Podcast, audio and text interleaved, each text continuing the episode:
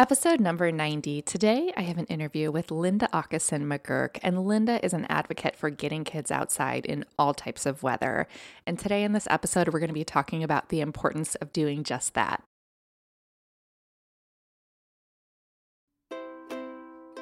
You are listening to the Simple Families podcast, a Q&A style show that brings you solutions for living well with family. Here's your host, Denaye Barahona. Hi there, it's Denaye. Thank you so much for tuning in to the Simple Families podcast. Today, I'm bringing you an interview. I recently finished the book There's No Such Thing as Bad Weather, which is a new book by Linda Åkeson McGurk, who is the blogger behind Rain or Shine Mama. I have long been fascinated by all things and all parts of Scandinavian culture. And Linda is a Swedish mother who is raising her children here in the US. So today I have the privilege of picking her brain and learning more about how her culture and how her upbringing has influenced the way that she is doing things with her own children. Linda has inspired me in so many ways to get my own children outdoors and the importance of it, and I hope that she'll do the same for you. Here's the interview. Enjoy. Today I have with me Linda Åkeson McGurk. Linda, thank you so much for coming on to the show. Thank you so much for having me. It's exciting. Linda, I have been reading your book over the past couple weeks and I have learned so much. It's answered so many questions for me and just sort of brought a lot of things together in my mind. And um, Linda has just recently, was it in October that you published your book? Yes, just at the start of October, actually. Yep. Okay, so Linda just published There's No Such Thing as Bad Weather. And Linda is also the blogger behind Rain or Shine Mama. And I first came across Linda's materials probably a year or so ago. And I had seen, I, and I don't know, maybe it was in your in your tagline or somewhere, but you had this phrase: "There's no such thing as bad weather, only bad clothes." And I had never heard that before. And when I heard that, um, I was just like, wow, that is that's brilliant. That it's just this brand new way. For me, it was a brand new way of thinking about being outside. Right, right. And if you uh, grow up in Scandinavia, you've heard that phrase a million times. I mean, it's just uh, um, it, it is uh, ingrained in us from from an early age, not just by our te- uh, not just by our parents, but preschool teachers and teachers, and just about any adult uh, will tell you, you know, there's no such thing as bad weather, only bad clothes, um, and it's just our uh, their rallying cry for getting kids outside. So it's definitely something that we grow up with. And then when I um, when this book deal came came along, then um, I, I wanted to have that as my title. I, I knew, you know, I just felt like that just said it all. Um, and it was shortened a little bit because the feedback from the editor was that you know they thought the clothes they thought maybe it made it sound like the book was about fashion or something. So they shortened it a little bit but but i still think it, gets the point across. It does. And i think for you being mm. someone that grew up with this expression it feels like everybody knows it and it feels so common but it's not. I mean for me growing up in the us i had never heard this before. So when i heard it for the first time i was like wow like that is just I wish that I would have had that mentality for my whole life. Right. Yeah, and I think it really varies a little bit depending on where in the U.S. you uh, where where you live. I've heard uh, some people like in Minnesota and Montana and also Canada to some extent uh, that people who have heard this expression before and and sort of whose parents live by it um, so I think it varies a lot. Uh, the Midwest is very different from from out west, and that's something that I didn't really realize until I moved here, because we tend to think of the U.S. as this one big, united country, and is really very diverse from all kinds of perspective, including outdoor you know outdoor play so absolutely i grew up in the midwest i grew up in ohio and you're in indiana mm. now right yes so yes. probably somewhat similar from a cultural standpoint Absolutely. Yeah, I think so. The Midwest here, I feel like life kind of, uh, I think a lot of people hibernate in the winter. Um, I think I'm the only one that's like hoping, hoping for snow um, because people here just tend to uh, see it as an, you know, as a, an inconvenience. Um, uh, so, so that was a bit of a culture clash when I, when I moved here. And, and then, um, you know, the kids are being uh, often held inside for recess when when it gets colder and and you just don't see kids playing outside in, in the winter at all almost. So that was uh, hard for me trying to raise my own kids here. And part of the reason why i wrote the book because i felt like there's something missing something that i really cherished from my own childhood and i felt like my kids were missing out on. So that's really what what set the wheels in motion and you have two daughters how old are they now they are six and nine now. Okay, so they're still very yeah. young. Mm-hmm. They are. So I will tell you, Linda, that I've been fascinated by Scandinavian culture for some time now, and I think there's so many things that have appealed to me, and so many things that feel like align closely with our family values. In that, I mean, every, the research and all the statistics and all the random articles on Facebook all point to the fact that yeah. you know Scandinavia really leads the world in things yeah. like sustainability and education mm-hmm. and happiness and the outdoors and those are all things mm-hmm. that I value and my husband values and that we really want to raise our kids with. And until I read your book, I didn't realize the connection between those things. For some reason, I sort of thought that those were all sort of just different entities. It's like wow look they have a wonderful sustainability program but they also have a great education system and a great outdoor culture. But it's it's all intertwined and it all comes back to this idea of fruit help me pronounce it friluftsliv is that friluftsliv friluftsliv and can you tell us more about that yeah, so friluftsliv it loosely translates to open air life, and uh, basically it just describes um, a, lifestyle that is kind of immersed in you know what being in, immersed in nature and, and enjoying nature in your everyday life without any sense of competition. So um, we very much look at ourselves as being a part of nature. Um, it's not a place that we go to it's everywhere. Even you know regardless if you live in the city or in in the countryside humans are all you know nature is all around us and we are a part of it. Whereas in the US it, I felt like it there's more of a divide. So when we talk about nature here it's almost become synonymous with like wilderness or national parks or that nature is this pristine um, area someplace else that we can, you know, places that we can go to on vacation. But I feel like the nearby nature in the U.S. is uh, is not maybe as appreciated as it is in Scandinavia. And you know, those those wilderness areas are fantastic, uh, phenomenal. I've been to several of them, and and it's really something. But um, I think in terms of having that sort of deep uh, nature connection, um, I think it's more important to have like a more of a daily daily connection with nature and that's the kind of nature that you can find in your neighborhood. Uh, maybe it's a small parcel of woods you know with a creek running through it where kids can play. Um, you know maybe it's just walking to school and feeling the wind on your face and uh, helping a, a turtle cross the road or you know things that that happen even in in towns or um, in the cities. Well, you probably don't get too many uh, turtles in New York City, but uh, but th- little things like that, little moments in nature, and just kind of embracing that. Uh, I think overall, I think that will have, I think that has a, an over, you know, a bigger impact overall than than these other uh, these other areas where you might that you might get to once a year. You're so, you're so right about that because when if someone was to say oh we're going to go spend some time in nature my mind immediately goes to they must be going to a state park.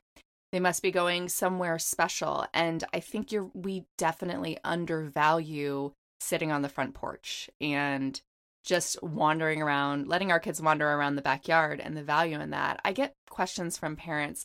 I talk about outdoor play and unstructured play more specifically a lot on my blog and in my podcast and i get parents asking me well, what do you do with kids outside? Like, do you go outside with, like a bat and a ball? And just sort of like what what does it look like spending time outside and and sort of being or bringing this bond to nature to young children? What should they be doing? What should you be doing as a parent? It really varies by age. So in Sweden, this sort of spirit is with you from from the get go, and it's encouraged by you know doctors and and um, nurse midwives, and they all encourage uh, new parents to get outside with the baby every day. You know, along with the you know feeding and sleeping and giving advice on all that stuff. Uh, they also give advice on how to how to get outside for walks every day and um, and also babies in, in Scandinavia often, uh, a majority of them uh, nap outside as well. So you uh, might go for a walk and then park the stroller, you know, in your uh, on your back porch and, and just let let the babies uh, finish their naps outside, basically. This this idea is just mind blowing to me, and I heard about this a couple months ago, and it's I'm just fascinated by it that the babies yeah. are left to sleep outside in their strollers eh, whether it's at home or maybe in the mm-hmm. community while the parents are having lunch or having coffee and right and that babies in the cold that babies are sleeping outside and in your book you mentioned that there's a finnish study that identified the ideal napping temperature for babies to be 21 yes. degrees which i is amazing to me and i jump I, my daughter is 20 months old, 21 months old now, and I dropped her off at school this morning and I had a pair of snow pants with me. It was like 30, it was almost 40 degrees this morning when I dropped her off. And I had snow pants with me and I, and there's a little bit of snow on the ground. So I said to the teachers, I was like, I wasn't sure if she needed her snow pants today since there is a little bit of snow, but I realized it's not that cold.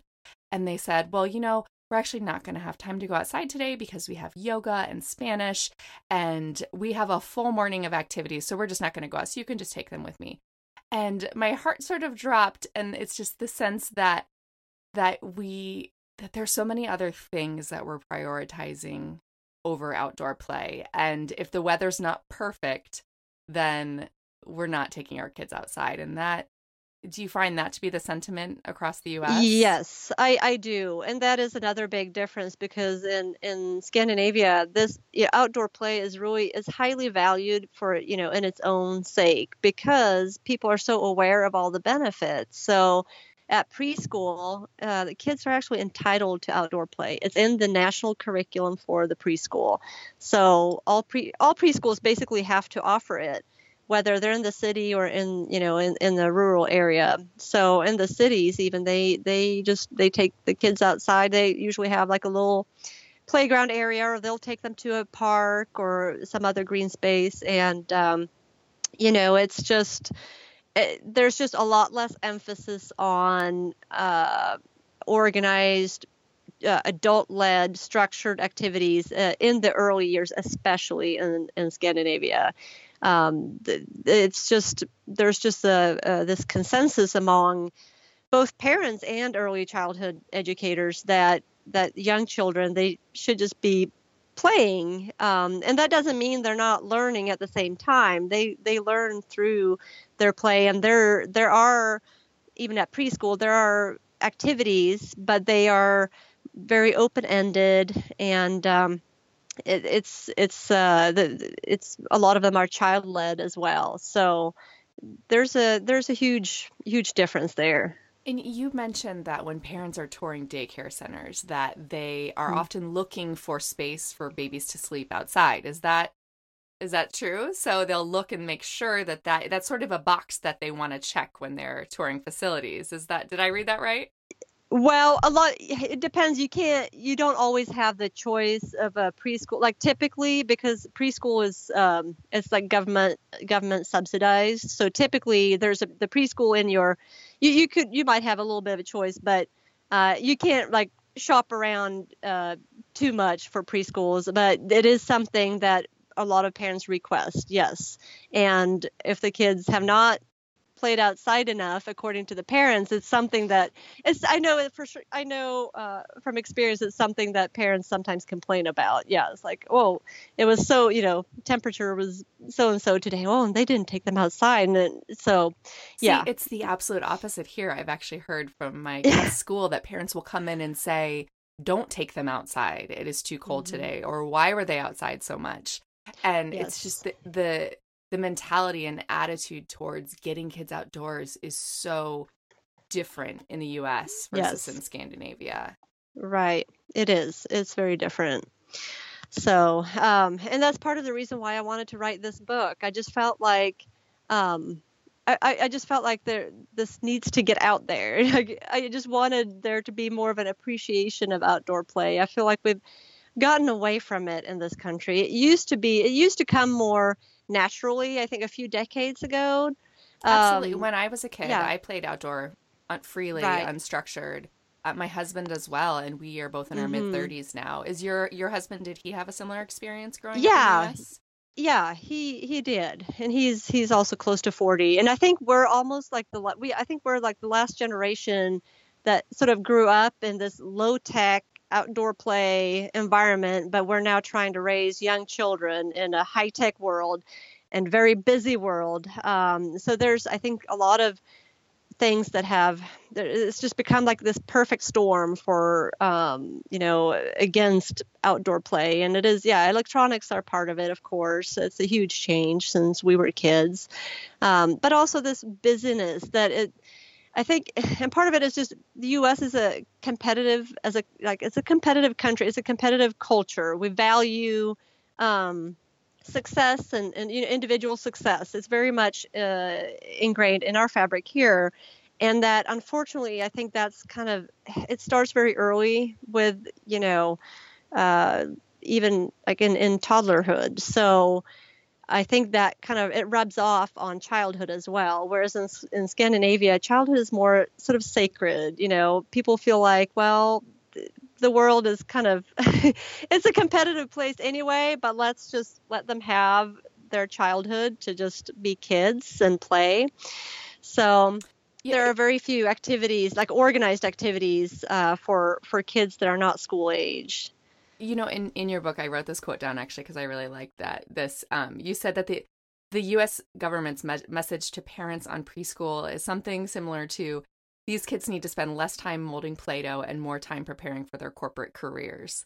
And that resonated with me. And I read that to my husband because my husband has a corporate career. And we, we spend a lot of time discussing this idea of the value of play versus the value of preparing for life and how they're they're they're really intertwined that play does prepare us for life but not in such obvious ways right because because uh, um unstructured play is very good for creative thinking, imaginative thinking, for example, and uh, uh, learning social skills and things like that too. And if you look at the Scandinavian countries, they are really at the forefront uh, when it comes to innovation and uh, economically as well. They're um, they're doing really well. So obviously, they're still managing to keep up and and then some, even with these very sort of unstructured playful childhood. So I think that says a lot. Right. And when we take away these opportunities for play, we are sometimes just creating what to me seems like sort of a path towards anxiety and stress and overwhelm, which is something that I'm really passionate about discussing with my audience on Simple Families is that we as parents today are overwhelmed with those things. We have a lot of stress, a lot of anxiety, about planning for our children's future, about planning for our own futures. And we transfer that onto our children a lot of times. And we pass that stress along to them. Um, whether it's purposeful or not, it's it's they can feel it in us and they can feel it in our energy. And we are we may be sort of leading them down that path without intending to or without even realizing it.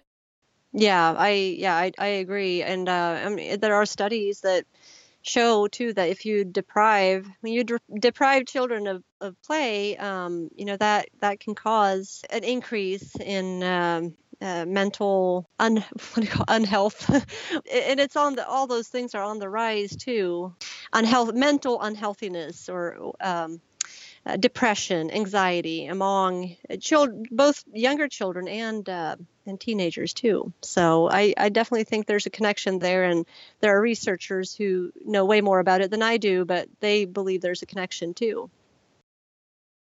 But you're right, and I think to me it goes back to this sort of the way that we've evolved as humans. We started outside, and we really need to be outside. This this idea that now we spend sometimes 23.5 hours of our days indoors in temperature regulated zones where we're not experiencing the wind and the cold and the heat and every bit of sensory experiences that we're supposed to. I feel like that's having an impact on us, not just on our mental health, but on our physical health and on the development of our children too.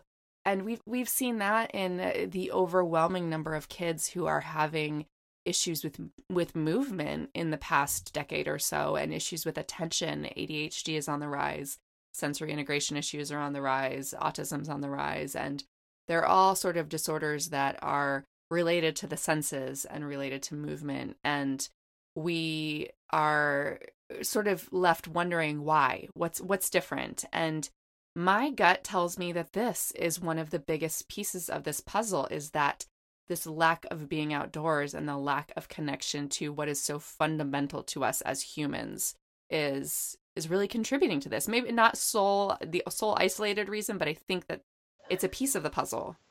I yeah, I, I totally agree, and I think that this growing body of research that we're seeing now uh, confirms that as well. Just uh, uh, when they first started uh, studying the connection between nature and and and uh, wellness, you know, uh, mental wellness in the 80s, people just kind of scoffed at these researchers and basically thought just dismiss them as crazy hippies more or less. But you know, over the past 40, uh, 30 or 40 years. Um, I think science has really proved them right that now we're seeing all kinds of studies come out on the, the positive effects on our uh, well-being, uh, the positive effects of nature on our well-being.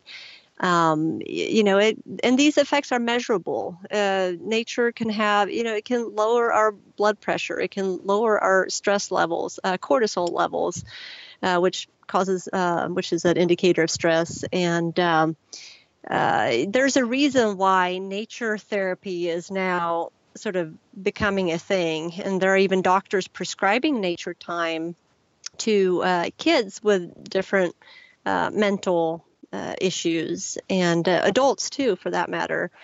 It's and I think, yeah. No, I was just gonna say it's funny that you mentioned crazy hippies because I often feel I often feel like it's me and crazy hippies who are interested in getting their kids outdoors. It feels like an it feels like an extremist point of view. Like it's just so different. Do you feel like that? I mean, that like there to find other like-minded parents is so difficult. It is, and I've been in that situation many times with my kids, which is, you know, why I yeah, I it's for example, my my daughter's preschool uh, my when my oldest daughter was in preschool, I I was on the board as this uh, parent cooperative, and uh, we were discussing end of the year activities, and I just me being me suggested well why don't we take them to this nature preserve? Because we have this awesome little nature preserve just uh, like a 15 minute drive from our town. And the teachers and the other parents just looked like looked at me like i was out of my mind. Um, it's like, no, we are definitely not taking the three year olds there. It's like, no way. And I just, I, I just didn't understand why because I've been taking my kids there since they were born. They were, but then I realized that a lot of those kids have never been there and maybe they just maybe the teachers were just afraid of the liability of it all um, you know what there are some high there's some tall uh, cliffs and things like that. And they were probably just worried that the kids would just like walk over you know a cliff or something. It's and just out of everybody's comfort zone. It is. It is very much. Whereas i just didn't look at it from that perspective at all because i'm so my kids were so used to it. But then when i try to look at it from their perspective it's like yeah you know that i could see why they would feel like that. So i and i've i've had a ton of situations like like that. So, you know, you, uh-huh. me- you mentioned all the the research on the impact of nature and how it's so wonderful for our health, and it makes mm-hmm. me sort of nervous for our future, especially here in the U.S. as it pertains to this kind of research and getting this information out, because I feel like we all know that the funding to our outdoors and to our state parks are being mm-hmm. cut more and more all the time, and the funding for things like research are often very times linked to governmental organizations too. And I feel like getting that funding to research into nature and the impact of nature on mental health and on our well being is probably hard from a researcher standpoint, getting those grants and that sort of thing. And it's it's not going to be easy to for researchers to dig further into this into this area and it might even delay getting this information out there and really learning more about it. Right, right. And that's where other organizations are like the Children in Nature Network, for example. That's why they are so crucial in bringing this message out as well, as well as you know books like not just my book, but other books that are out there um, that sort of cover the same topic. Um, I think I think individuals have to do a lot more of the legwork in the U.S. That's just how that's just how this country is, operates. Um, but individuals coming together can also be very powerful. In in Scandinavia, we have much more support from the government. Um, the government actually, I mean, I think it, it, was a government report that even coined the phrase uh, "friluftsliv." So. Uh, you know, from the get-go, the government has been very involved in setting aside green spaces, uh, green spaces for uh, outdoor recreation, and that's both on the local level and the, the you know, state or federal uh, level. And I think we really, in the U.S., just have to advocate and begin on our local level because that's where we have the most influence. So, uh, baby steps. You know, it's it's going to be a long process, but the first step is definitely just getting getting this message out there. Uh, it's a powerful message, and and um, I think you know it starts at the family level with getting your own kids outside, um, you know, every day, preferably, and uh, and then you know working with you know the next step up maybe that's a family group that gets together uh, on a regular basis like a nature club or maybe it's working with a school trying to get a um, like a school garden um, or maybe it is developing a, a, an area for a, a, new like a natural playground or securing uh, a, piece of woods where the, the kids can can play um, in you know in partnership with a private landowner or something like that. Um, one advantage that we have in, in Scandinavia is that we can use uh, private land uh, as well, and and that is really crucial to our outdoor recreation. But since we don't have that in the U.S., we have to find other other ways of, of getting getting it. Right, and I was so surprised by reading that that in in Sweden that all land is basically open for to access. Like you can just camp in somebody else's backyard as long as it's not too close to their house, that you can just sort of wander and enjoy the outdoors everywhere, which to me would be such a game changer because we don't live in the woods. We live we, we live about an hour north of the city and we have a beautiful beautiful area full of woods, but our house doesn't lie adjacent to woods. There are some just up the road, but it is covered in no trespassing signs. Yeah, that's yeah, that's the reality of it. Unfortunately, there are a lot of um, that we, we have the same same thing here. I live in a we live in a rural area, so um, it is full of uh, well, not exactly nature areas. We have a lot of agricultural land too, but we do have a lot of woods. But they're all they're all privately owned. So when you really look at you know which areas do kids actually have access to, where can they play?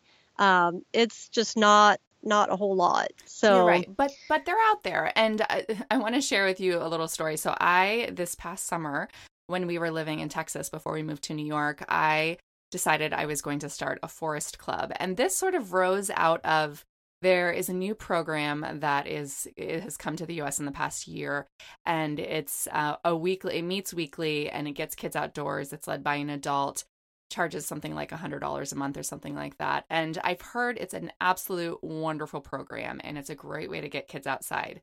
Now, when I heard about this program, I thought this is really wonderful that we're working to connect kids to nature more so.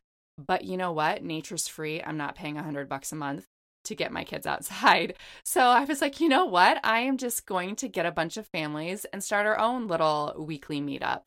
So I did that. So I put together a group. I had so much enthusiasm. I probably had like 50 families registered and just a really informal, you're not paying anything. You're just we're all showing up at the same place. I found this little spot in the city on a creek, and the kids all showed up in their boots with their nets. And the first day, we probably had 30 families. We had so many families, we had to split it up into two days. Otherwise, we, our little spot on the creek was going to be overwhelmed. And um, it was wonderful. I had so much feedback. I got emails and messages from people saying, This was the best day I've had in a long time. My kids love this and enjoyed this. Thank you for organizing. And the next week, we went from 30 families to about seven. And then the next week, it was the next week, I think it was just me and one other mom. And I'm pretty sure she was just there because she felt bad for me. So I, you know, I want I want to inspire other families to get outdoors partially because I know that my kids are going to benefit from it too. That I can't just go outside alone with my kids. They need other kids, right? Exactly. Yes, and it, it just it's just uh, it just motivates uh, you know your kids to get outside more if they have other kids to play with. Of course, um, that just makes perfect sense. And I really commend you for for taking that initiative. That's fantastic. I don't know. Um, I you know, without knowing the people is hard. But I think uh, I think part of the problem is that people or most people don't look at maybe outdoor play or nature connection as something that we need every day. Uh, so they probably thought, you know, they showed up, they had a great time, and then they might have felt like that you know they could check that box and they're covered they for the of, next year right right so i i think you know i think just this once again this sort of missing connection there not not having this sort of ingrained that you know this is something we do every day um, is part of the problem. And then also i don't know um, maybe you know if, if you wanted to to to to give it another go maybe try and find those who were the most sort of enthusiastic about it start with a smaller group have like a little core group that gets you know gets us started and um, i don't know maybe that would help and then sort of grow it more more gradually that's a good um, idea so start small yeah. and then slowly bringing in families that you know are truly right. interested and want to commit to mm-hmm. it rather than starting right. big and having a huge attrition rate like i did right and you might also want to uh, uh, use like an existing program. You mentioned the the one uh, paid program, and I think a lot of people gravitate towards that because it kind of fits in with uh, this sort of uh, you know the other sort of uh, activities, the the more structured activities that we schedule kids with so you know it, it just became it just becomes another because i know some of those programs are very successful and it might be because it makes the parents feel better that okay we're paying for this activity so even if the kids are just playing outside it's if it because it is a paid activity i know it's i mean it's a little crazy but um you know they feel like uh, they're getting something for that you know they're paying for this activity. And so it's just it becomes just like spanish or it's more uh, worthwhile. piano, piano lesson yes exactly. Yeah and you know um, that was actually my first thought. I was after I, yeah. the third week i was like do i have to charge people for this? Like which seems so right. backwards. Like i just want to get people together. Like i don't i'm not trying to make money off of it. But like in order to get them to commit i mean do you have to put your yes. money where your mouth is or whatever that expression is i mean I, and that seems so in, it's fascinating yes it is counterintuitive to me but i think we've gotten to a point in this country where people don't really realize the benefits of outdoor play it's just it's not a priority it's just, it's something extra that you know that they might do if there's time so and, and um, there's never time yeah. that's i think that's right.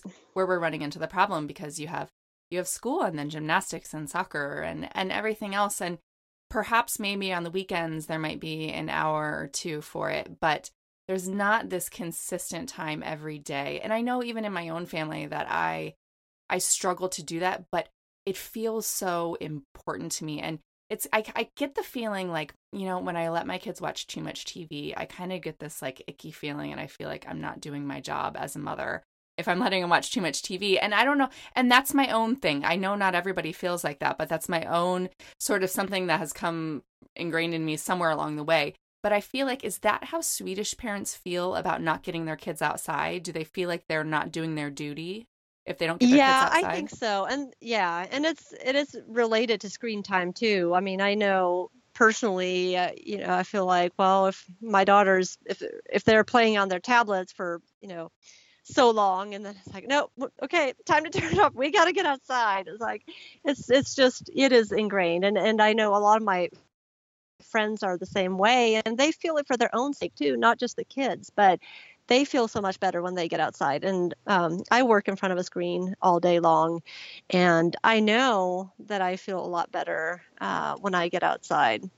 Yeah, so, but you know, it's you know, it's a lot of work, and it, it as, is. As you write about in your book, it's not as easy as let's go outside. A lot of times, you get objections from the kids, and getting them all suited up, especially when the weather's not ideal, is exhausting. And I know when I did the Forest Club with my kids that hauling them to the creek, they were covered in mud. And I mean, just stripping them down and bathing them. And it took a lot out of me physically just to go through all of that. And I think, had I not sort of understood the fundamental reasons why it was so important, I think it would have been really hard for me to keep it up. Yeah, and that's where uh, that's why it's so important to get more so it's not just on the parents um, but to get the you know and, I, and this is a tall order but like to get the school systems to understand that why recess is so important um, to get preschools to take kids outside too and daycares. I mean parents can only do so much you know? Um, we have many other people who take part in uh, the raise well unless you you homeschool of course but uh, there are a lot of other people who are involved in um, in raising your kids and and have them for a, a, great part of the day. So you know once again that sort of educational uh, component comes in again just trying to get this message out and that is a slow process but uh, i definitely yeah it is it is it's not it's not easy, uh, and that's part of the reason why I, I write my blog is to share with other parents too. Just sometimes you just need to commiserate, you know, and realize that it is hard work getting all those clothes on, and and sometimes the kids don't they don't want part of it anyway, and um, you know, but they're they're it's it's still so it's just worth it in the in the end though. That's the I just keep I keep thinking of the way I was raised and how how that's still how that's still with me. And and you know I, I want to pass it on to my kids my love for nature and and this being outside every day. And and I can see it now. I can see the results. Now I have I'm not going to say that they always want they're not always gung ho about going outside especially not if it's you know cold or rainy. But because it is part of our routine they uh, they rarely fight it because it's just some they know it's something that we do just like we eat and sleep and, and brush our teeth. You know we also go outside and i know that sounds kind of that doesn't sound very sexy but it is what we do. And then once we get outside we have a good time you know? It's it's just um, a lot of times the hardest part is getting out the door. Yes. I for us most always the hardest part is getting out the door. But you're right once you're out there everyone enjoys it. And it's it's hard to have a bad time when you're outside and you're just sort of wandering around. And i think that sometimes when we have a lot of expectations around what our kids are supposed to be doing outside and sort of when we try to be too structured um, then things can go a little bit um, out of out of plans so I think when I go outside with my kids, we never have an agenda. It's just sort of wherever we wander, wherever we go, whatever they do, whatever they don't want to do. I don't have a specific checklist of things that I want them to get done. So I don't end up yeah. disappointed. Exactly. And that's a great approach because really, uh, you don't really need an agenda. You can just rest assured that just being outside uh, will benefit them. Um, they will find ways of uh, exercising their muscles and just, you know, climbing up on things, and and they, they you know, you can just rest assured that they're they're reaping all the benefits from it without you uh, uh organizing things. So uh, sometimes I find that I have to, if my kids are reluctant to get outside, I it helps if I can suggest an activity, and, and they're they're old enough now that sometimes they they want to have something to do, but I don't I don't typically um, I don't see it as my job to entertain them, but I might suggest some things, you know. Um, we might go outside and play hide and seek and but there are also days when when I just when they just go outside and play on their own because they're big enough and we live in a in a safe place and um, so they play outside by themselves a lot and they know that's part of their their routine and they they usually find something to do. Great. Well, I love to hear that it is possible. And I think that I hear so often from people that this is it's a different world we're living in, but it does it really have to be or is that sort of what we're creating for ourselves? Right. I well, I mean, if you look at the crime statistics, uh, crimes against children, it's not less safe today than it was uh, a few decades ago. Um, but it's very hard for us to process that information because we see, uh, you know, you look, you, you watch the evening news, and it's all about crime and and uh, you have the 24 hour news cycle now that you didn't used to have and there's social media and somebody saw a white van outside the school and all you know before you know it um, like the whole town knows and and uh, it, it gets crazy real fast. Yes and i think that you hit the nail on the head there in the sense that a generation ago we didn't we got our news with the newspaper in the morning and the news on tv in the evening and the rest of the day we didn't think about it all that much but now we're inundated with it. The quantity of news is overwhelming. So before we wouldn't have heard these stories of a suspicious van in the neighborhood because 99% of the time it turns into nothing. But now we hear the stories of it and they scare us because we wonder what could happen. And the awareness and the law of attraction is coming into play. And that has so much impacted our ability to feel safe, even though our safety itself hasn't been compromised. Right, right. In fact, I mean, we are uh, in some ways safer than ever. And uh, I've talked to researchers about that, and they say that this sort of safety it, it becomes a reinforcing um, uh, factor. So, you know, we're so safe that we it makes us feel successful. So we, we're just wanting things to become safer and safer and it gets to a point where we kind of hamper our children's development because they're not allowed to take any risks at all which they need to learn how to judge risk for themselves. That's not really something that you can just teach. It's something they have to experience. And um, and i know a lot of parents struggle with this. And i think we've all had um, as parents you know one of those moments where maybe you lost sight of your child in a busy place or um, and you know your heart starts to race and it's just the most awful feeling in the world. I know i mean I, it happened to me once when my oldest was four and my youngest was one. I think i sent my four year old outside first while i was dressing the i was putting on clothes on the one year old so the four year old went outside to play with the dog in our backyard which backs up to some woods.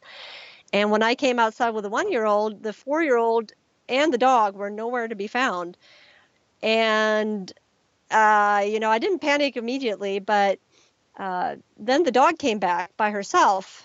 And that's when I got really scared. And I hadn't been, I hadn't been inside for very many minutes. And uh, so, you know, I know exactly what that feeling feels like. And, it felt like I was it probably felt like I was searching for five hours and she was probably gone for five minutes and then she just came up the hill, you know, oh she just followed the dog down to the creek and then um you know, probably found something on the way that was fun to look at. And she was and I you know, I'd been calling her name and it's an awful awful feeling, but you know the moment you become a parent you know you just got to brace yourself for these moments because they they will come. I mean you can't uh, yeah, it's just impossible to completely avoid um, risk, and you shouldn't for your for your child's sake. And they will learn gradually. So the the idea that that Scandinavian parents sort of practice is this freedom with responsibility. So um, the idea is to gradually give your child more responsibility to do things on their own, and it starts in the early ages, really um, and and try things on their own. And then uh, when you do it like that, it doesn't seem like such a drastic thing to all of a sudden, you know, just let them roam free in, in town or something if they haven't you know if they haven't had any experience before then yeah that feels really scary Um, but if you gradually work your way up, then you know what your what your child is ready for. Right, and in, at one point in your book, I think you say that removing all risk has become a parenting strategy. Which yeah. I completely agree with. That the more risk we can remove, the safer we're going to be able to keep our kids, and that that feels like the direction that we're moving in. Although the the result of that is that we are preventing our kids from failing and preventing them from falling, and these are things that are so necessary for them to become resilient, productive, developed members of our communities. Yeah, absolutely. Yeah, and like I said, that that all starts in childhood. I mean, we, we're seeing, uh, you know, kids who are college age and they've never been faced with any risk, and they're just they some of them are just really fragile because they're not used to doing anything on their own um, because parents have done everything for them just out of fear that they would fail or or um, you know uh, hurt themselves or or something. So Definitely. Well, Linda, this yeah. has been so wonderful. I'm so appreciative of your time and this book, and it's just been so inspiring to me. And I, I really want to dig in and learn more. And I hope that I can inspire some others to spend some more outdoor, outdoor time with their kids because it's so important. But at the same time, I think that this message is, it's not one that's common yet in our culture. And I think little by little, I'm hoping that your book and your message can spread and really make a difference in the kids of today, not just the kids 20 years from now, because I think this is going to catch on 20 years from now. Yeah. but I think the kids of today, yeah. my kids, I want them to feel this and I want them to yes. be moving in this direction. So I so yes. much appreciate your time today and you writing this book because it's a really wonderful message. Well, thank you so much for having me. It was uh, great to talk to you. Thank you about so all these things. Thank you, Linda. Yeah.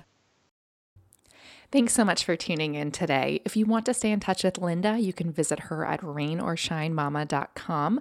I'll put the link to that in the show notes at simplefamilies.com forward slash episode 90. And I strongly encourage that you check out her book. You can find that on Amazon and on Audible. It's called There's No Such Thing as Bad Weather. If you've enjoyed this episode and the Simple Families podcast, I kindly ask that you leave a review or a rating on iTunes. That helps the show to reach more people. Thanks for tuning in.